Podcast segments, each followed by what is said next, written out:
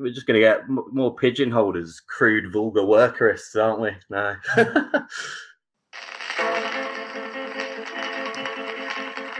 È cominciata di nuovo la caccia alle streghe. I padroni, il governo, la stampa, la televisione. In ogni scontento si vede uno sporco cinese. Uniamoci tutti Okay, so this is going to be my cheesy intro, okay? Love it. Ma oggi ho visto nel corteo. Hello, and welcome to the first installment of Angry Workers' new podcast series.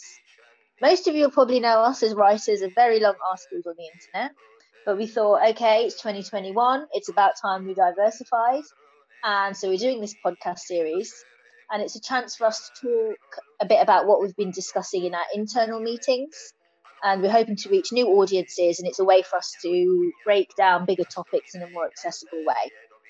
So we're new to this, we're learning as we go. So things might be a bit rough around the edges, but we hope that you stick with us and we're happy to hear any feedback as we go along as well.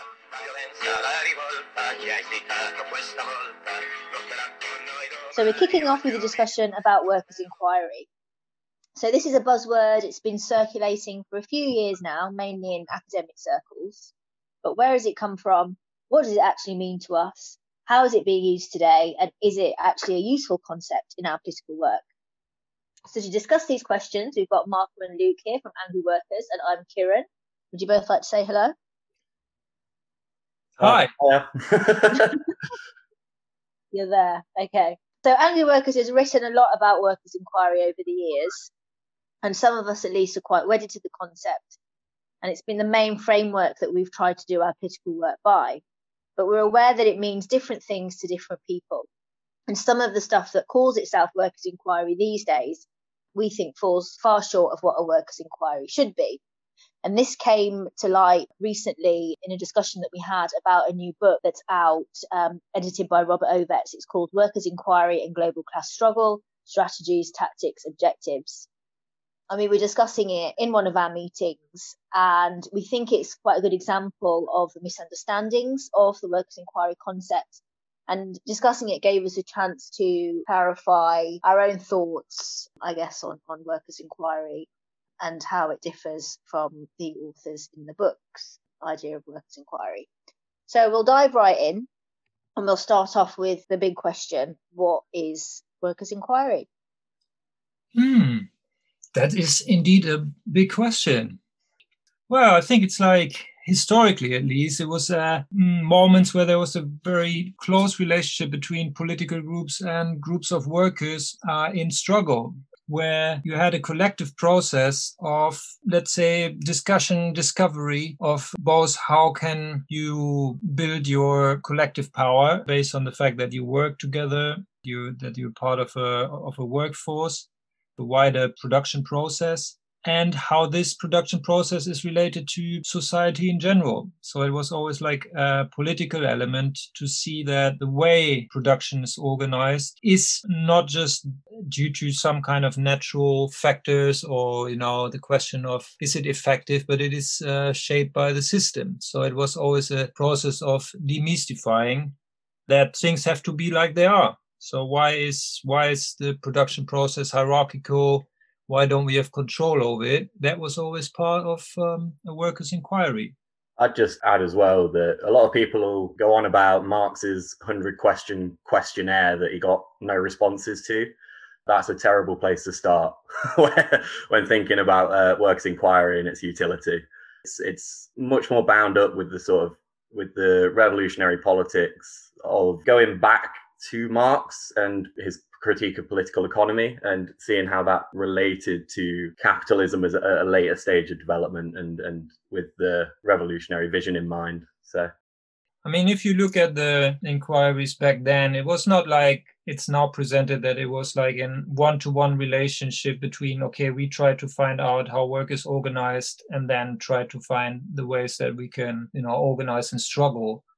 It was a lot of it was seeing the first volume of, you know, Marx's Capital and how it looks like through the working day, uh, machinery, big corporation, all that, and try try to see how how is that playing out today, like uh, hundred years later and um, it was really like you know a lot of the questions and questionnaires were more like you know how is your work organized and how do you experience the contradiction that on one hand obviously you produce something that needs to have a certain quality. On the other hand it's all about churning out stuff in order because the, the actual product is not the interest but you know the profit you make with it and this kind of contradiction how does it play out in various ways like the way that machinery is used? You know machinery for workers either seen as you know just a tool uh, like a neutral tool or something that doesn't really work well and has to be constantly you know improvised with or like a, a, control mechanism. But it's you know they really try to understand why is machinery contradictory like that and also the cooperation between workers. So to see that on one hand capital needs cooperation as lifeblood and you know as the main source of productivity. On the other hand cooperation is always a danger if workers cooperate too closely. So there you've got a political contradiction. So all that was part of these inquiries. It was not like an organizing tool. It was like you know thinking through let's say marx or a critique of uh, capital through the actual experience. So, and that is largely missing as well from from today's kind of inquiries or even the the talk about inquiries. No, absolutely. Yeah, I mean, when I think about workers' inquiry, I think of it as as a method primarily, and it's about foregrounding workers' own experiences and their own perspective from the shop floor, and basically acknowledges that workers themselves have a lot of knowledge, and the question is, how do you kind of use that knowledge to your own advantage, and not just individually, but as a class? You know, that's you know that's all kind of self-explanatory, I guess. You know, the workers know best because they they do it but we run into problems, don't we? Because your particular knowledge might be very specific. So you might be doing a particular job or you've got a particular skill or you're, you know, you're privy to certain things that like other workers in that same workplace don't know. And the workforce is very divided even on a workplace level. And then if you're thinking about in more global terms, you know, how do you kind of bring all of these bits of knowledge together for the benefit of the class? So looking at how the class is composed, I guess, is also a fundamental part of workers' inquiry.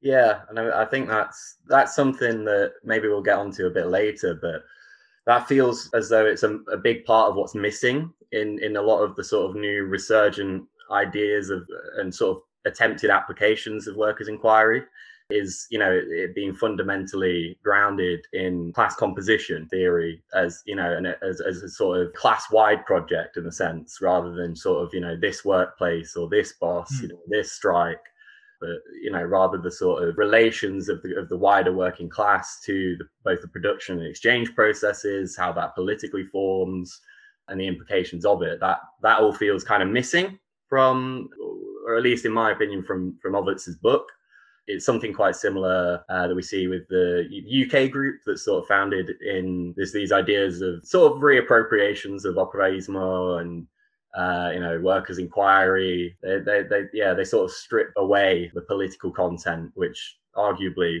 is probably the most important part if you're if you're working as a as a communist militant. So no, and I think also like uh, historically, if you look at Alquati, for example, he said that there are only the collective worker, um, let's say a, a, perspective that doesn't look just as you know at a singular workplace or you know department or even kind of sector. You you can really like see the systemic nature of certain characteristics of the production process. And he said you know the the individual worker will just see like micro conflicts after micro conflict and tries to solve them and thereby compensating for the let's say shortcomings of the system and yeah also developing capitalism through you know improvisations and all that and you as a worker will be constant in constant conflict and dispute and each one seems like a single incidence of you know arbitrariness or um, yeah mismanagement. But only if you see it from a bigger perspective you can see that these are actually intrinsic things that are systemic and for that you would need organization. So a single worker or even single you know political can't achieve to that perspective. That has to come out of a organizational process. And um, that's what they tried back then.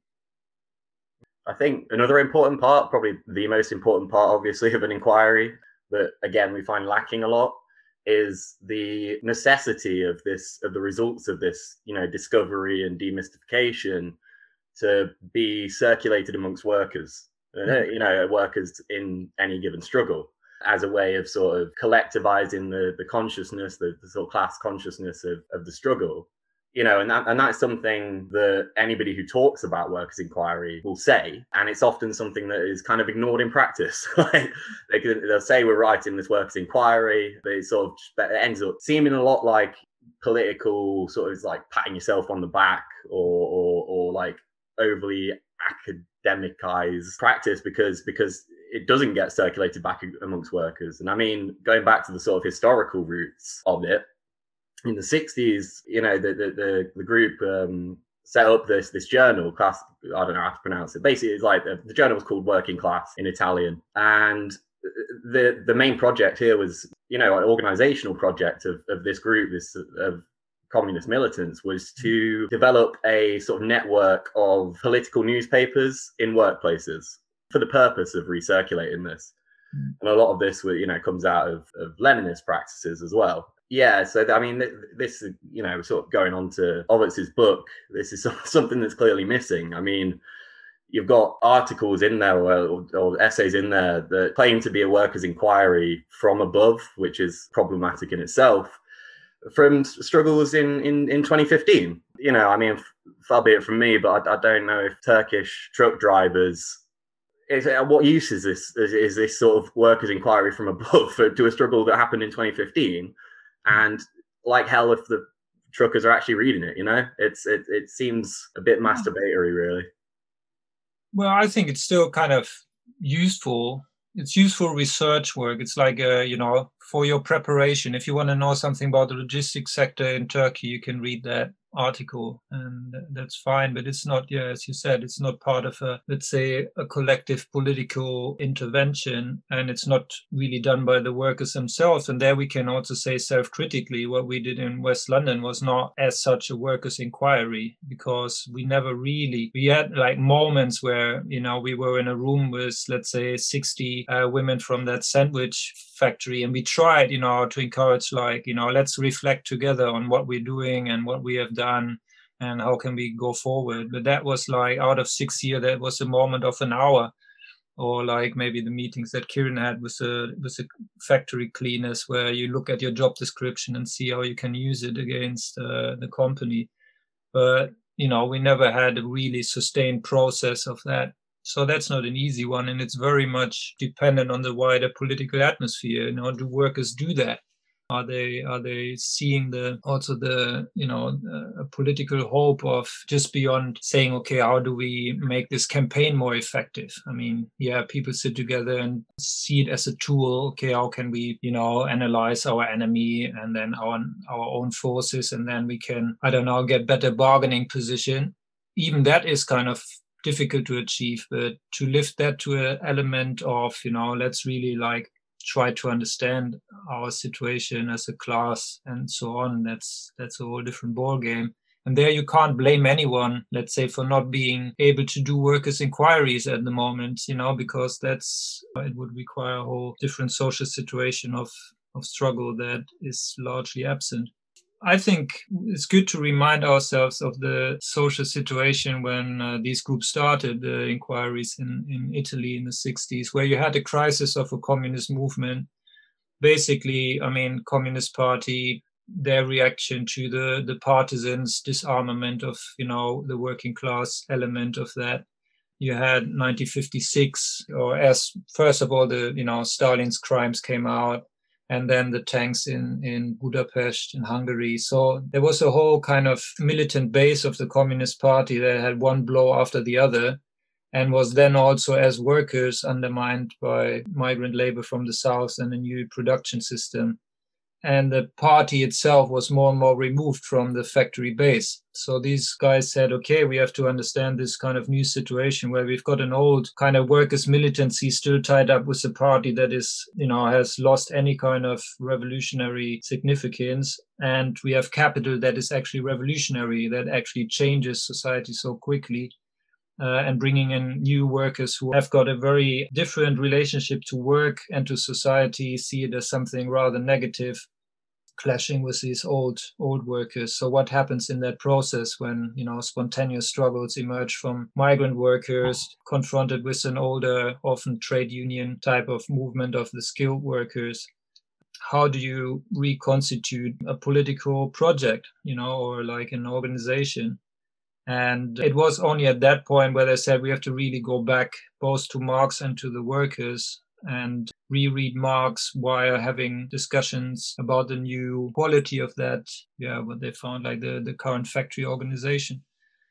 And, you know, what would that be today? I mean, some people try to say, okay, what happened with labor had maybe something, you know, similar, but what do we compare here? I mean, the Communist Party in the 50s in Italy, that was already like removed from the working class to a certain degree and from its revolutionary, from the revolutionary roots. I mean, that was decided in the 20s. And to compare labor in 2021 with that situation is just, to me, it doesn't make too much sense. But yeah, I mean, the, the, this is the, the problem with most communists, self described, are, are part of you know the sort of like middle class at the moment. You know they're, they're removed from the working class base in a, in a more broad view, obviously, not just as people who sell their labor power. You know. I mean, a lot of um, things that describe themselves as workers' inquiry these days tends to be workers' interviews. Mm. So the attempt to kind of see things from a worker's perspective. I mean, that's kind of the first thing that you would think of as a way to kind of do that. Or oh, let's interview a worker. But obviously, that's kind of quite limited on its own. And so, if we think of workers' inquiry as ultimately workers themselves being in a position to analyze their situation, to get a kind of deeper understanding of what is happening in their workplace, what is happening in their sector, how they relate to different workers in different countries along supply chains, that kind of thing, and the fact that that takes quite a high level of consciousness, trust, self confidence, organization. You know, where does where does that leave us at the moment? You know, is it just about we just have to organize, organize, organize until we get to this point? And obviously that has some merit, right? Like you're not just going to turn up at work one day and suddenly there's a big workers' assembly and everyone's at the highest point of consciousness. I mean, these things somehow are incremental. You know, you build up your power slowly, you build up trust amongst your co workers over time.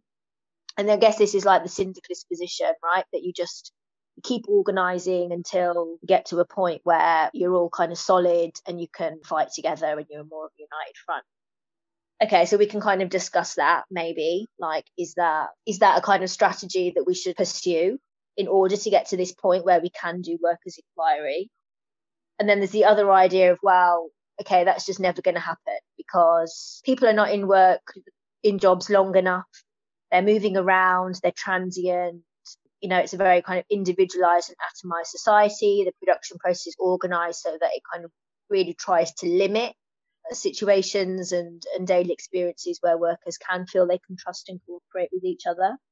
And so, you know, we just have to wait for the masses to like come out onto the street. And then this mass will somehow form itself into assemblies. It will organize its material survival on a day to day level. And things will work out for it, for itself and will work things out for itself. And I think like in between these two things, I would be, you know, more on the syndicalist side of things of like, well, actually, like practically, there are things that we can do to help nurture and develop these connections between workers and self confidence and so on. But that also doesn't seem enough. Mm-hmm. So, what would we propose then? Well, I think when you said, uh, oh, nowadays people don't stay in the jobs for long enough and they move around and all that. So, is there any kind of continuity that would allow any kind of organizational process? I mean, again, if you go back to the original debate, uh, Sergio Bologna, he wrote an article about the basically the material basis for the council movement, you know, in the 1920 or like 17 to 21 uprising and compares it to the situation that you had in the US with the IWW. And that's, I think, a good text also to discuss class composition because you're not only looking at sociologically how, you know, are different workers organizing due to their backgrounds or, you know, their position in the production process. He really looks at how skilled workers in certain industrial centers uh, in that post First World War revolution were able to produce something like a council as both a political and economic structure and a kind of vision of a new society on one hand, and then compares it to situation in the US where you had like uh, more migrant labor, seasonal labor, um, very mobile and where these kind of you never had really a council movement. You, you also didn't have like these big socialist parties that had a similar base but you had the IWW, and he looks at you know these kind of political expressions that came out of that. So I think obviously we're neither uh, in 1917 nor you know any time in the US pre pre war. Um, Astute think, observation. I, Astute observation. We're not in a time machine. Uh. but um, yeah, I think you still have these kind of two poles syndicalism or movement in the sense of only the movement. I think that that is what what you know class composition and you know to a certain degree workers in inquiry try to bring together because uh, it's neither just okay organize where you are nor is it uh, or everything will just happen once the movement is underway. It's a bit like okay what is the relationship between the you know already we can see certain objective concentrations in certain industries. At the moment i think there's it's not by chance that something like key sector is essential sectors in such a social um, crisis becomes a talking point or that workers there are really also on the attack at the moment so i think the yeah the, the fusion would be to to say yeah you you focus on sectors or on on moments where the these contradictions are the most developed. And at the moment we can see that there are a lot of attacks on you know terms and conditions pay or on jobs itself in these kind of in the essential sector. But the trade union response up to now is um, is very insular or kind of you know not even sectorial not even sectorial. It's like not even workplace based. If you look at heathrow it's not even the workplace. It's really like they just take the legal limits that are set to them and organize their struggle within that. So um, the question there is like how can you be part of that process and at the same time open up some bigger questions like how is this pandemic handled? How is it that i don't know the 30% 40% of workers who do the material production reproduction of society are in such a mess? And how you know is that at the same time a potential to think about radical reduction of uh, the working time? And we are more and more pushed into that by the crisis. I mean, the crisis will either mean a lot of people lose their jobs and the other guy is going to work like 12 hour shifts, or it will mean the working class can enforce that. First of all we focus on these sectors that are necessary for survival you know shift from shit production to you know something like ppe we saw these kind of disputes emerging during the lockdown. And uh, everyone works and everyone works less. We we don't that's not our problem. The, the crisis is like you know it's a crisis of the bosses. And from there re-debate you know what is it what is workers control on a on a social level but all that doesn't make no sense if you're not organized, if you're not like in the most most syndicalist sense organized. Mm. I think at the moment there's there's work to do on various levels. Back to the class composition thing, most of the stuff is like still relating mainly uh, to the north of Italy and the relation to the south. That was like as far as the debate uh, went, uh, how industrial centers relate to underdeveloped areas or like you know less industrialized areas. Obviously now you have a global kind of situation that is way more complex, uh, not like you know with un, one nation state. And there's never really been a very satisfying or like sufficient effort to take what is there in, in terms of you know the concepts from the 60s and you know scale it up to the complex situation that we f- face today. And that is one thing that is underdeveloped and there's no real debate. And unfortunately robert's book is rather you know it's it's stating the problem but it's not really bringing any new concepts. It's just like saying okay we know basically what's what and we just have to kind of empirically add to it and have more reports. Uh, but i think that's not sufficient really. It has to be a much wider question of you know redebating what is you know imperialism uh, development, underdevelopment, all these combined developments and all this shit. So that's one discussion that is somehow there's no collective effort. I mean, the various people see the problem, but there's we haven't found the forum to to have that debate. And then there's the question how we integrate the struggles that you know we are involved with, and this could be you know around Amazon, question of logistics, the current defensive struggles, how do we bring these practical experiences and this debate together talking about like discussions in Italy around sort of the north and south, I mean, this is something that you know perhaps could be an immediate thing that we could that we should be doing in the UK. We could look at the north and south mm. and the differences there, because I mean, people talk about the the underdevelopment of the north, or rather, I guess, like the de-development of the north. But the only sort of answers that have been floated out there are sort of you know petty nationalisms. Mm uh, like this, uh, you know, I'd say just, just absolutely batshit idea of like northern independence. You know, have the have the nation of Northumbria come back. Like, I mean, free Warsaw. Yeah, that's it. I mean, we, we should just go back to you know uh, city state, shouldn't we? And uh, like it, it but yeah, in the end, it's also like, and that came out maybe with the book. The question is not like to be, you know, oh, academics can't be part of this process.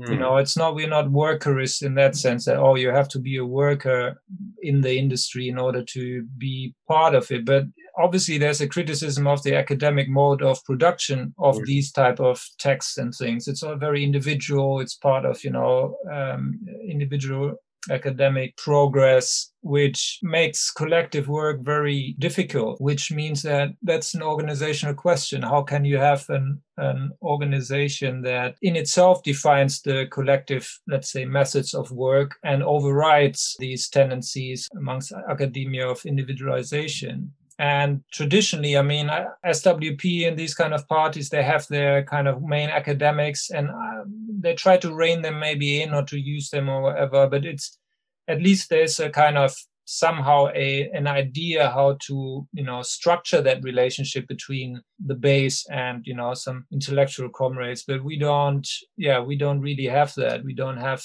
organizational idea how to come to collective work. And that's another bigger question Okay, so um, we're going to wrap up this discussion for today. If anyone is interested in reading a more detailed review on the Ovetz edited book on workers' inquiry that we've been talking about during the discussion, it's called Workers' Inquiry and Global Class Struggle Strategies, Tactics, Objectives, then go on the Angry Workers website and you'll see a longer review there. And otherwise, yeah, thanks, and we will see you next time. Yeah.